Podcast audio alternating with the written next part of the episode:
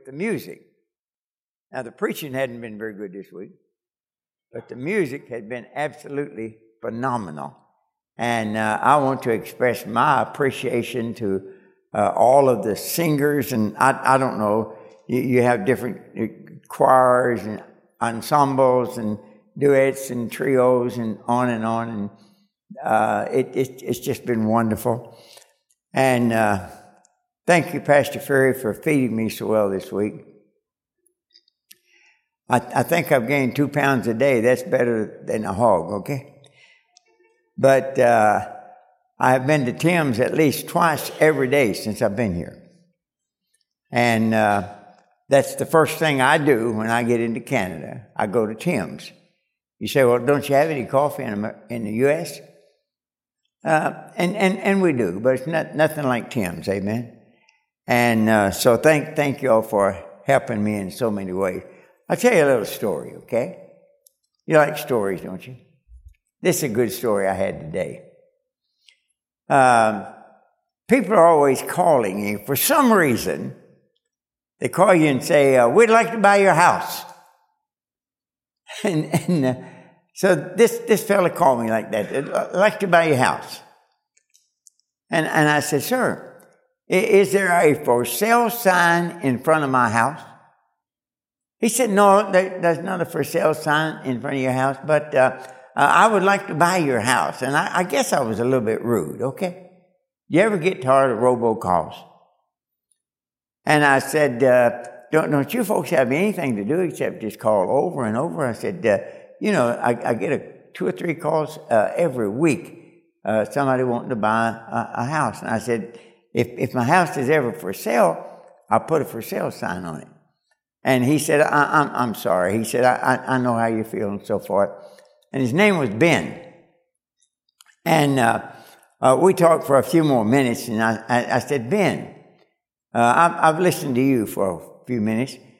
Uh, I, have got some good news for you. Would you listen? He said, Well, according to what it is. I said, It's, it's good news. You'll like it. And uh, I told, I said, uh, Ben, let me ask you a question. Do you know you're saved going to heaven? He said, Well, no, I don't know that. Said, and you know, you get the typical answer. Nobody can know that. I said, Oh, yeah, you can know that. Now I read him some scripture verses and, and read the plan of salvation to him. And I didn't read it, I, he, I just talked about to it. And he didn't know whether I was reading or not. Amen. But uh, anyway, bottom line was he didn't get saved. But I said, uh, Ben, if you would let me, if you would text me your address, I will send you some good information. And, and I, I give a lot of people the little book done. I'm sure you've seen it, okay? But it, it it's uh, so thorough on salvation. And uh, so I said, Ben, when I get back to Chattanooga, I, w- I want to see you. And um, he said, Well, I'm not from Chattanooga. But I'm going to be here for a while. And I said, Where are you from? He said, I'm from New York. But said, I want to buy houses in Chattanooga, and if I buy enough houses, I'll, I'll just move there. Uh, I don't know what all that housing mess is like that. Anyway, he listened so well. And but by the end of the conversation, you could tell that God, the Holy Spirit, had spoken to his heart. So uh, if you get a robocall tomorrow, be a good idea to witness to them. Amen. Uh, just tell them, say, hey, I listened to you, now you listen to me. Okay? Uh, open your Bibles tonight to Luke chapter 6, the Gospel of Luke chapter 6. And I'm going to red just two verses. And uh, this is a part of the Sermon on the Mount. In my Bible, everything on this page is read. Uh, that means it's the very words of Jesus Christ. But by the way, the words in red are no more important than the words in black. Because the Bible is the verbally inspired Word of God. And every word is inspired. But uh, the Sermon on the Mount, okay? Um, naturally, I'm not going to read all of it. I'm, I'm just going to read you two verses and, and listen to them, okay? Judge not, and you shall not be judged. Condemn not, and you shall not be condemned. Forgive, and you shall be forgiven. Do you notice? Jesus is saying, do this, don't do that. And here is the result of what you do or what you do not do. And then in verse 38, he says, Give, and it shall be given unto you good measure, pressed down, and shaken together, and running over, shall men give into your bosom. For the same measure that you meet withal, it shall be measured to you again. So in verses 37 and 38, Jesus is giving some advice. And by the way, uh, it's good advice. It's divine advice. Advice from the God of gods and the Lord of lords. Jesus Christ. So let's look at verse 37 for a minute first, okay? Look what Jesus said. Judge not and you shall not be judged. You know what he's saying? If you will not be so judgmental about other people, then other people will not be so judgmental toward you. That's a good idea, amen? Judge not, and you shall not be judged. And then he said, Condemn not, and you shall not be condemned. Have you ever noticed that it's a whole lot easier to condemn somebody than it is to commend them. But guess what? Condemning people don't help them. Commending people help them. By the way, uh, how many of you men, and you need a little exercise, okay? How many of you men ate a meal prepared by your wife tonight? Would you lift your hand? Okay? Now, I don't know if you did or not, but when your wife prepares a good meal for you like that, uh, it would be a good idea to commend her for that. By the way, if you don't, you may be like me and be eating TV dinners, amen? And uh, when you commend somebody for what they've done, they do it better. Uh, you commend your wife for cooking, she'll cook better. Okay? And by the way, ladies, if you ever catch your husband doing something good, and, and, and eventually you will if you wait long enough, okay? But uh, it would be a good idea to commend him for that. And then the next time, whatever that is, he will do it better.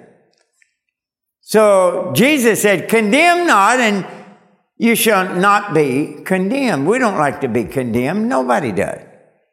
So the way to keep from being condemned is you don't condemn other people. I've thought about this many times. Most of us as parents are very quick to condemn our children. And again, that doesn't help our children. So wouldn't it be good if rather than condemning them, we'd find something good to commend them for?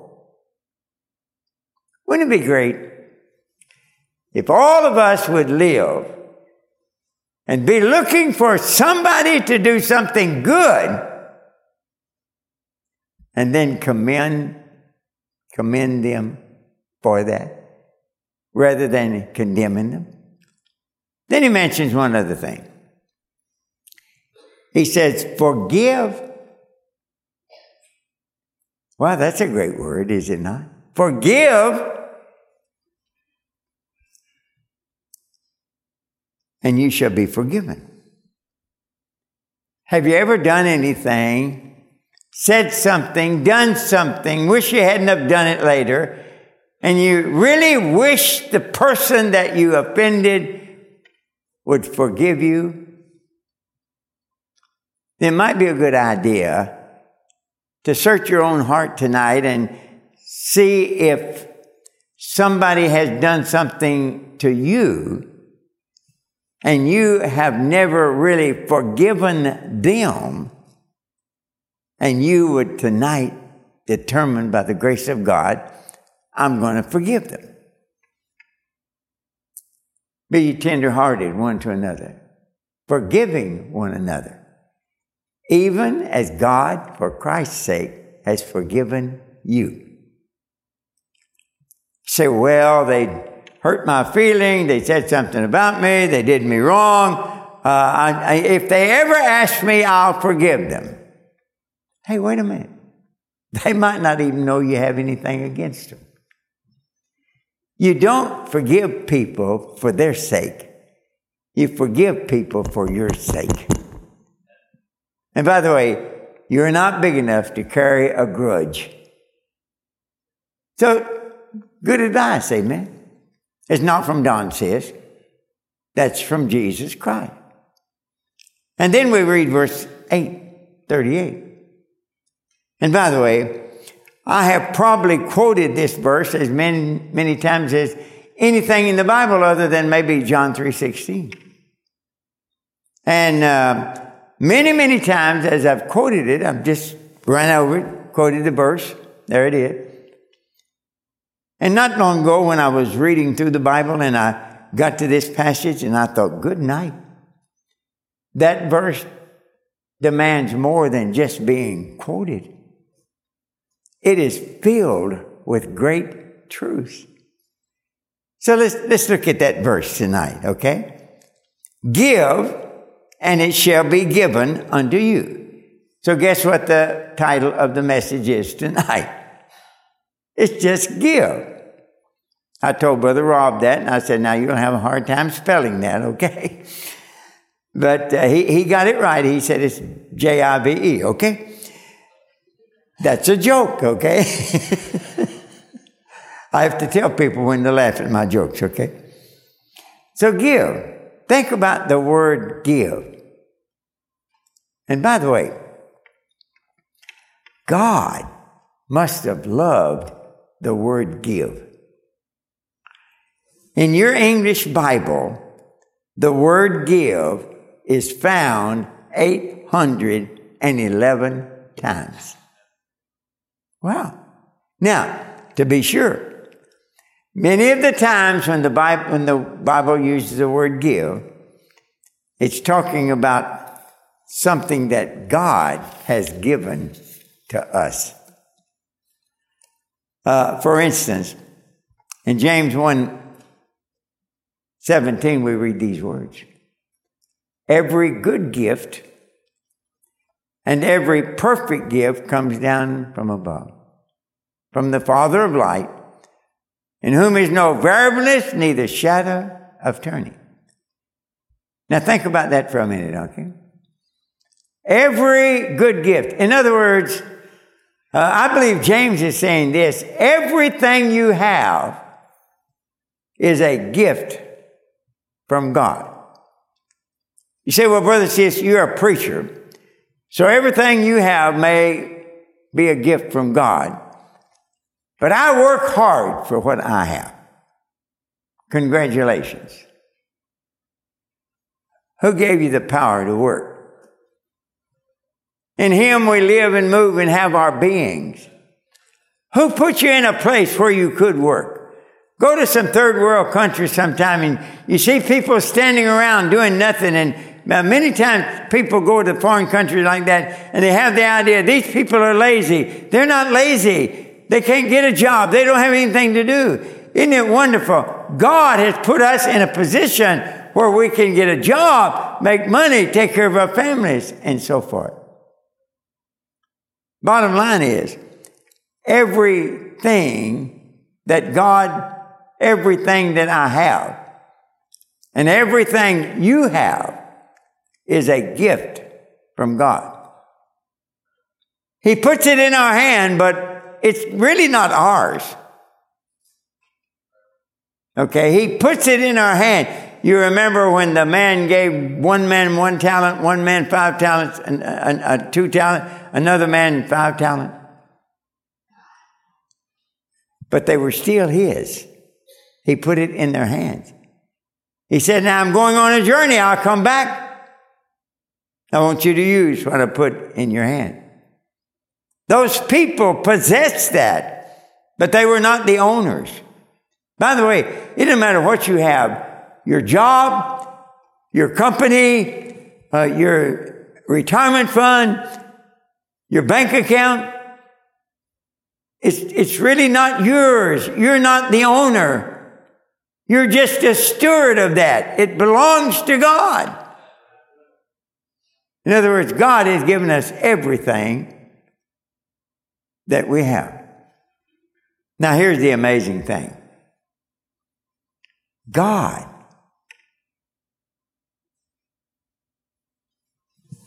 created everything. For instance, Hebrews 11:3 says, now listen to this very carefully. Through faith, we understand that the worlds, not just this little planet Earth, no. Through faith, we understand that the worlds were formed by God out of nothing. You say, now, brother, Sisk you're old. And you went to school in Kentucky, and back when you went to school, the science teachers probably didn't know about the Big Bang Theory, right? And uh, you probably don't know anything about it. You probably don't believe. Could I tell you tonight, from the depth of my heart, I believe in the Big Bang Theory. God spoke, and bang, there it was. And by the way, that's exactly the way it happened. God, read Genesis 1. God said, and it was. God said, and it was. God said, and it was. In other words, God spoke the world into existence. Now here's the amazing thing. The God who spoke the world into existence. And Colossians tells us that all things were made by Him and for Him. In other words, it all belongs to Him. And yet He says to every one of us tonight, there's something I want you to give me. Me? give God something? The God that created the entire universe and the God who controls the entire universe? But He does. But that command comes with a great promise. Give and it shall be given unto you. Good measure, pressed down, shaken together, and running over, shall men give unto your bosom. Now, this illustration, and that's exactly what it is, is an agricultural illustration. Most of the Bible illustrations are agricultural illustrations. And here's a farmer. He's a good farmer, okay? And by the way, God's a good God, amen? He's a good farmer. And he wants to be sure when somebody buys something from him, they get all they deserve and more. So he says, Give. Here's God. And it shall be given unto you good measure. In other words, filled all the way to the top. Good measure pressed down and shaken together. So here's a farmer, and he's got this basket, and he puts the wheat in it, and he fills it all the way to the top. Then he takes his hand and he presses it down, and then he shakes it, and then he fills it up again all the way to the top. And he's saying, Whatever you give to me, I'm going to give it back to you, good measure, pressed down, shaken together, and running over. I don't know if you've heard this uh, phrase up in your area or not, But down when I was born and raised in Kentucky, uh, we, we had a phrase called a baker's dozen. You ever heard that term? A baker's dozen. You'd, you'd go to the bakery and you'd buy a dozen donuts. And just to be sure that you got all you deserve, they'd put in an extra one. So really, you bought a dozen donuts, but you'd get 13. Now, that was back in the dark ages when I was young. Now, I think you go to the bakery and buy a dozen donuts, you probably get 11. Amen? But it's a different generation. Okay? But in essence, what God is saying here is whatever you give to me, then you can be sure I'm going to give you something better than that, more than that more than you deserve. Now, in the Bible, I am absolutely positive there are at least three things, and there may be more, and you can add those to your sermon, okay? But there are at least three things that I am positive that God wants everyone here tonight, anyone watching online or anyone watching at any time, that He wants you to give to Him. Okay? Number one, He wants every one of us to give back to Him at least 10% of everything He has given to us. And by the way, that includes everything you have. That's in the Bible called the tithe. When Virginia and I got married in 1952, a few weeks after we got married, we joined the Black Oak Baptist Church in Gary, Indiana. And uh, we hadn't been a member of Black Oak Baptist Church but a few weeks. And our pastor, Brother W. Jones, got up and preached a very simple message on tithing. You know the scripture. Malachi 3. He read, Will a man rob God? Yet you rob me. But you say, Wherein have we robbed thee? in tithes and offering. Bring you all the tithes in the storehouse and try me, here, said the Lord. If I'll not open the windows of heaven and pour you out a blessing. And here I am sitting as a young married man, uh, listening to Brother Jones preach about tithing. And uh, I, am sure I had heard messages on tithing before, but if, if I did it, it, it's like a lot of my sermons for you it goes in one ear and out the other one, okay? But I listened very intently that morning as Brother Jones preached about tithing.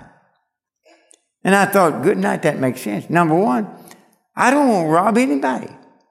But I sure wouldn't want to rob God. And yet, Brother John said, if you don't tithe, if you don't give God at least 10% of what He gives you, you're robbing God. Now, he didn't say it that day, but by the way, you're not only robbing God, if you don't tithe, you're robbing yourself. Now, it doesn't matter where your money comes from, everybody ought to give at least 10% of everything God has given them.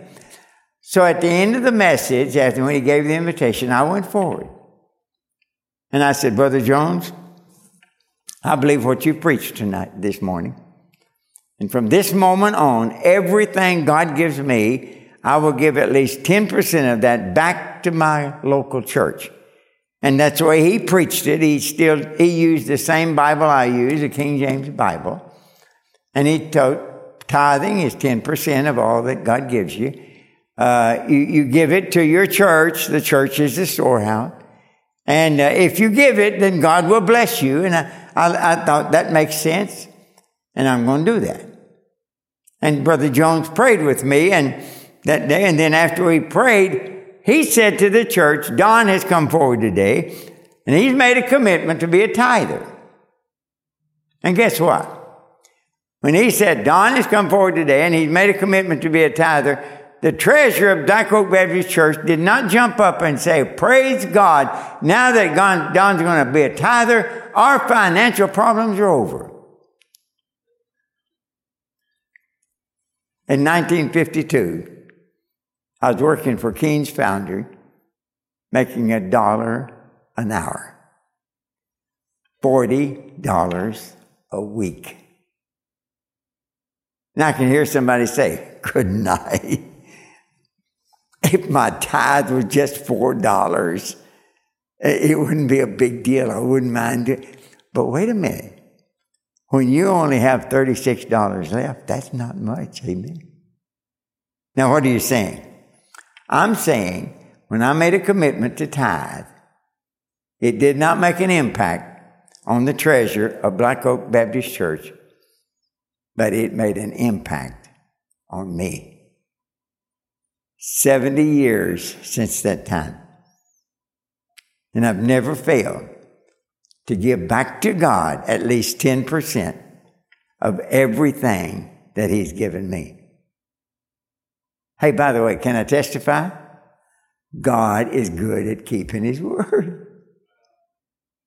So God wants every one of us to be a tither. Number two, God wants every one of us to give something to missions. You say, well, Brother Don, this is not a mission conference, but it doesn't make any difference. I can't preach without preaching about missions, okay? But God wants every one of us to give something to missions. Uh, let me give you just one verse. Uh, 2 Corinthians chapter 9 and verse 7. And in chapter 8 and chapter 9, Paul is teaching the Corinthian Christians about missionary giving. And he gets down to chapter 9 and verse 7, and he makes this statement Every man according as he purposeth in his heart, so let him give. Not grudgingly or of necessity, for God loveth the cheerful giver. Now listen to it. Every man according as he purposeth in his heart, so let him give. You know what I mean? That God is saying, everybody. Now sometimes you say, you read that verse and you say, every man, and all the women say, Amen, let the men give. But it's not talking about gender. Every man, every woman, every boy, every girl. Hey, by the way, parents, teach your children to give to missions. Huh? Everybody ought to give something every week to missions. Everybody. Every man according as he purposeth in his heart. I began tithing in 1952. 1968, I began giving to Faith Promise. I heard Dr. Billy McCarroll explain Faith Promise giving. And I began to give to mission. My first Faith Promise was $5 a week. Uh, since 1968, uh, I've made 54 Faith Promise commitments. And every year for 54 years, I've raised my Faith Promise giving. Every man. God wants you to tithe. God wants you to give to missions. And guess what? Give, and it shall be given unto you. Good measure, pressed down, shaken together, and running over. Huh? Don't cheat yourself out of the blessings of God. Number two, I'm absolutely positive that God wants every one of us to give Him our soul. Hey, by the way, in the Bible, there are several words that are similar, not the same, but similar. The word yield, the word commit, the word present, the word give. So God wants every one of us, every man, woman, boy, and girl. There's 7.9 billion people, and God is not willing that any should perish, but that all should come to repentance. And in 2 Peter chapter 3 and verse 9, Peter makes this statement. God is not slack concerning his promise. Now, a lot of people, you know what they were saying? It's been a long time since Jesus left. He hasn't come back yet. They began to think he's not coming back. And, and they were talking to Peter about that. And, and Peter said, Wait a minute, wait a minute. God is not slack concerning his promise, but is long suffering to usward, not willing that any should perish, but that all should come to repentance. That, that's a great verse, amen. God is not willing that any should perish. This is good and acceptable in sight of God our Father, who will have all men to be saved and come to the knowledge of God. For there is one God and one mediator between man and God, the man Christ Jesus, who gave himself a ransom for all. For all. Jesus died for the sins of the whole world. He is the propitiation for our sins, 1 John 2. And not for our sins only, but for the sins of the whole world. You see, Christ did not just die for a few people, He died for the sins of the whole world. And He wants everybody to be saved. Have a good thought for just a minute. Think of when you got saved.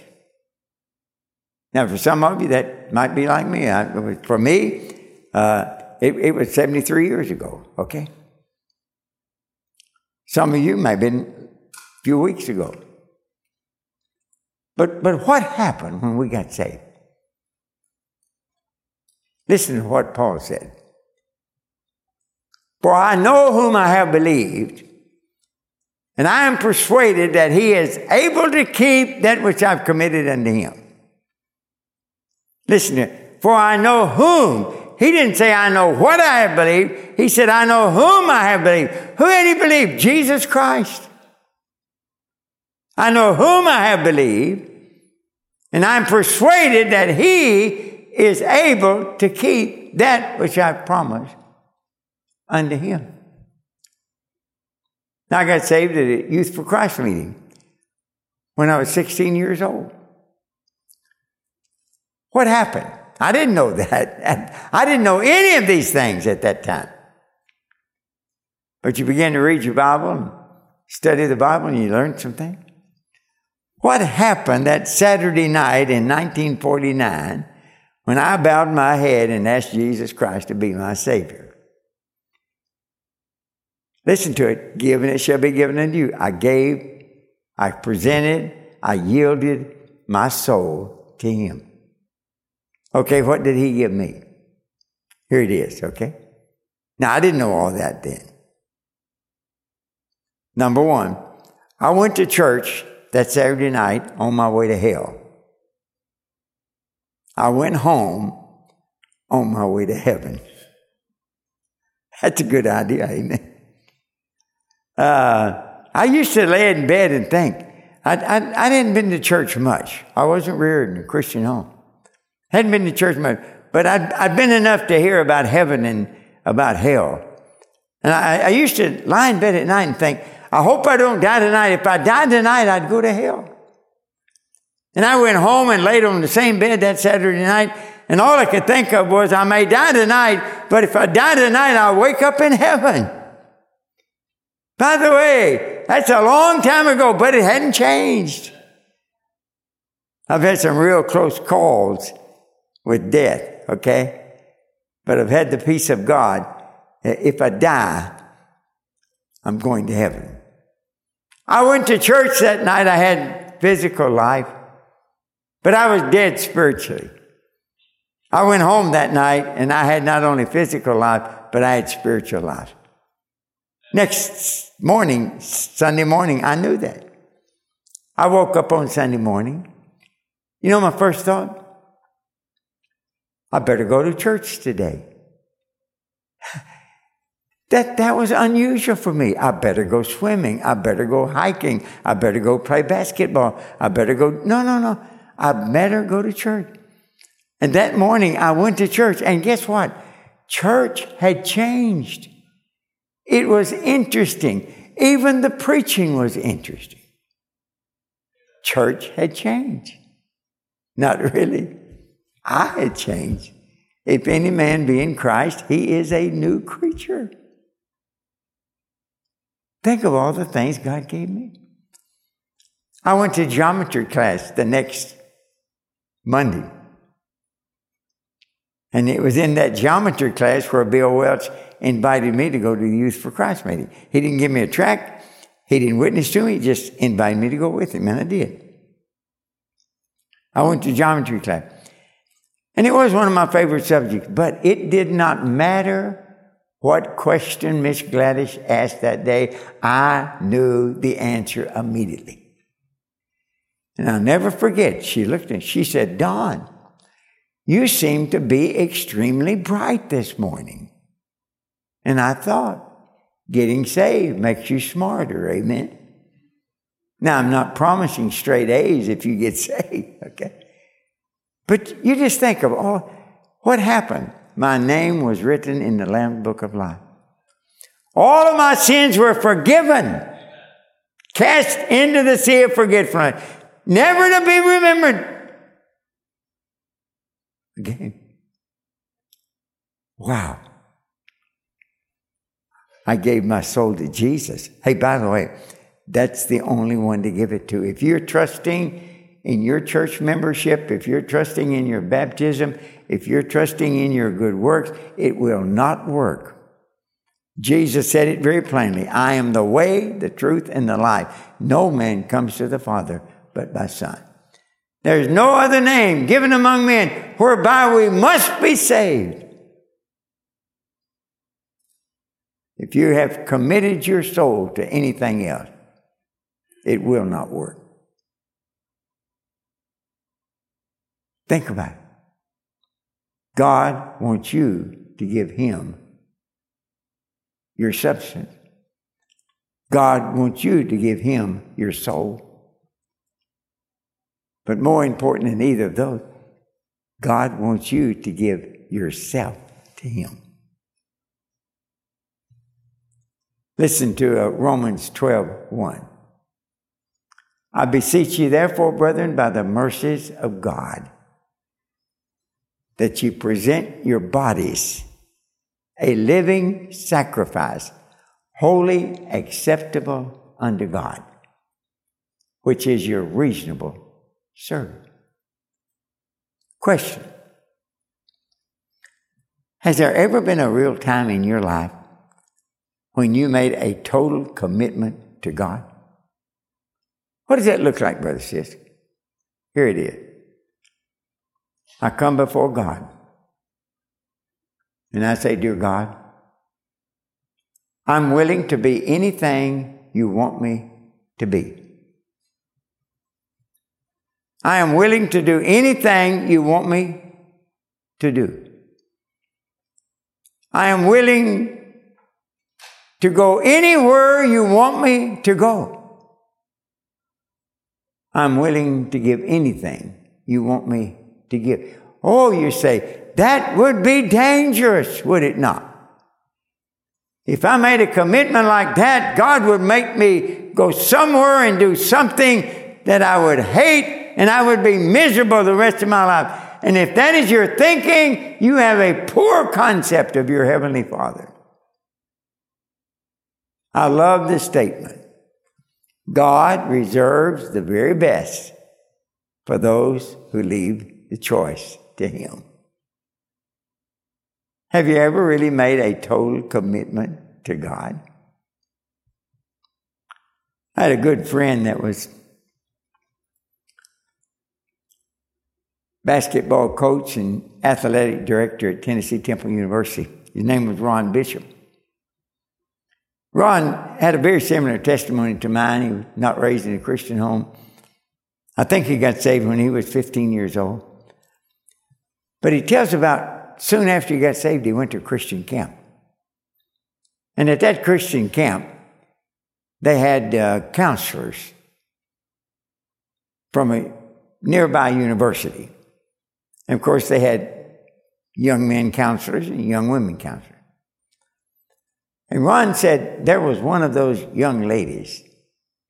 She was the prettiest girl I'd ever seen in my life. And he said, I really got a crush on her, you know. You know, younger boys sometimes get crush on older girls. And he said, I, I couldn't take my eyes off her. And Ron said, I heard missionaries make testimonies, give testimonies like that.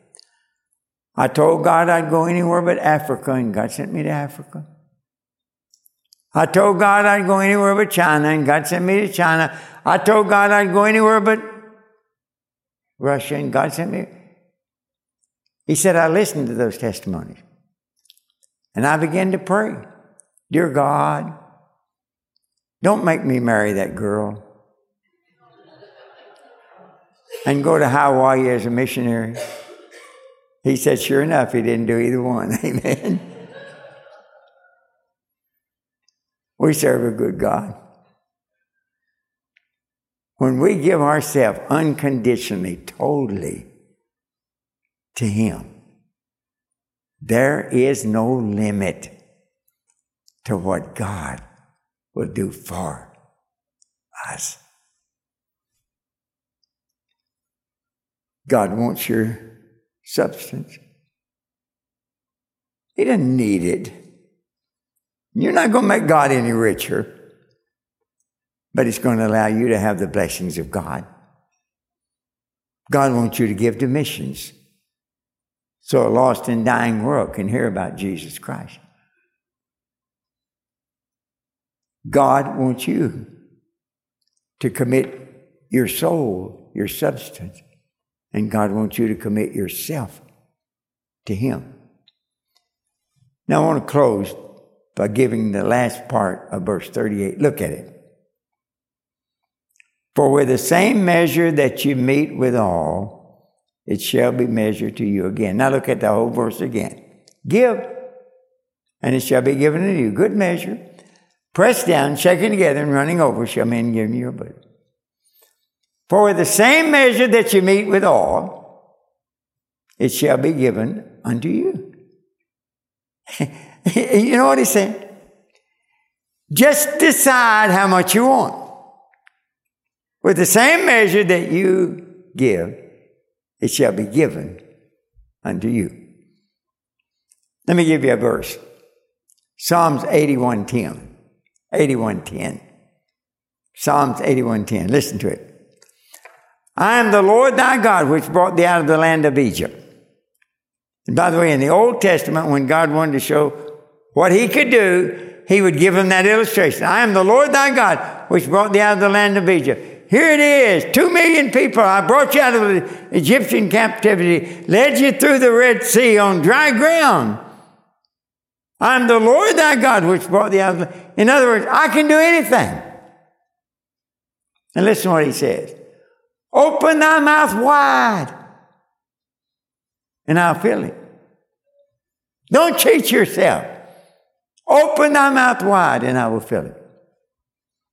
I began pastor in 1956. Christmas came. Mrs. Lynn came to my wife and I, middle of December. Now, this was back in 1956, okay? You didn't have credit cards, you had accounts.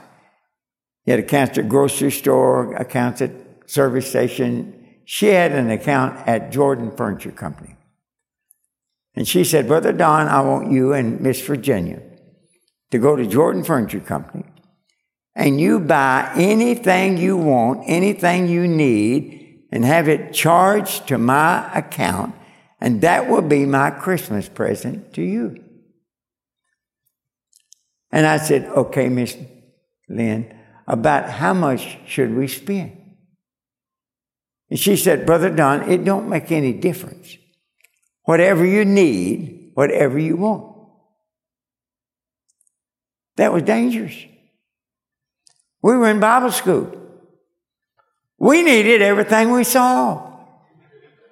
We wanted everything we saw. We went to Jordan Furniture Company and Two of our members worked there, Buford and Ruby Day. They met us and showed us around. We looked at bedroom suites, looked at living room suites. We, we looked at refrigerators, and I, I thought that would be better than that ice box. And young people say, ice box, what's that? It's a box that holds ice, okay? As long as you have ice, you have refrigeration. When the ice runs out, your refrigeration's gone. We looked at carpet. I thought, man, that would be better than that linoleum rug on a cold winter morning. We stayed in Jordan Furniture Company for about an hour, looked around, looked at all kind of things.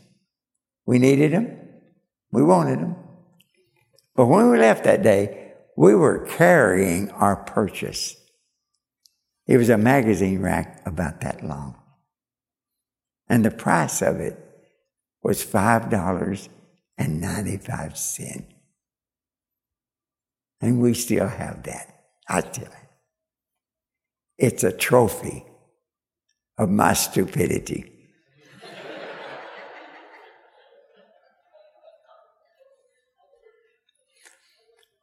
But for every time I look at that magazine rack, I, I think that you don't have to be a $5.95 Christian. You don't have to be a $5.95 church. You don't have to be a $5.95 missionary. We have the unlimited resources of Almighty God at our disposal. And the way we get them is give. And it shall be given unto you, good measure, pressed down, shaken together, and running over. Hey, by the way, are you a tither? If you're not, I challenge you, you ought to come tonight to this altar and confess the sin that you are robbing God and commit to God tonight, from this minute on, I will be a tither. By the way, 1952, I could have walked out that morning and shook Brother Jones' hand and said, Brother Jones, that was a good message. And not have made a decision that would not have done me any good at all. Same way when I heard Dr. Billy McCurl t- talk about faith promise giving. I could have thought that's a good idea for somebody else. No. See, when we hear something, we need to make those commitments then. Give, and it shall be given unto you. It's not my word, it's God's word. Good measure, pressed down, shaken together and running over. So, man, give. You know, bottom line, God's shovel is a whole lot bigger than yours. Let's pray together. Pastor.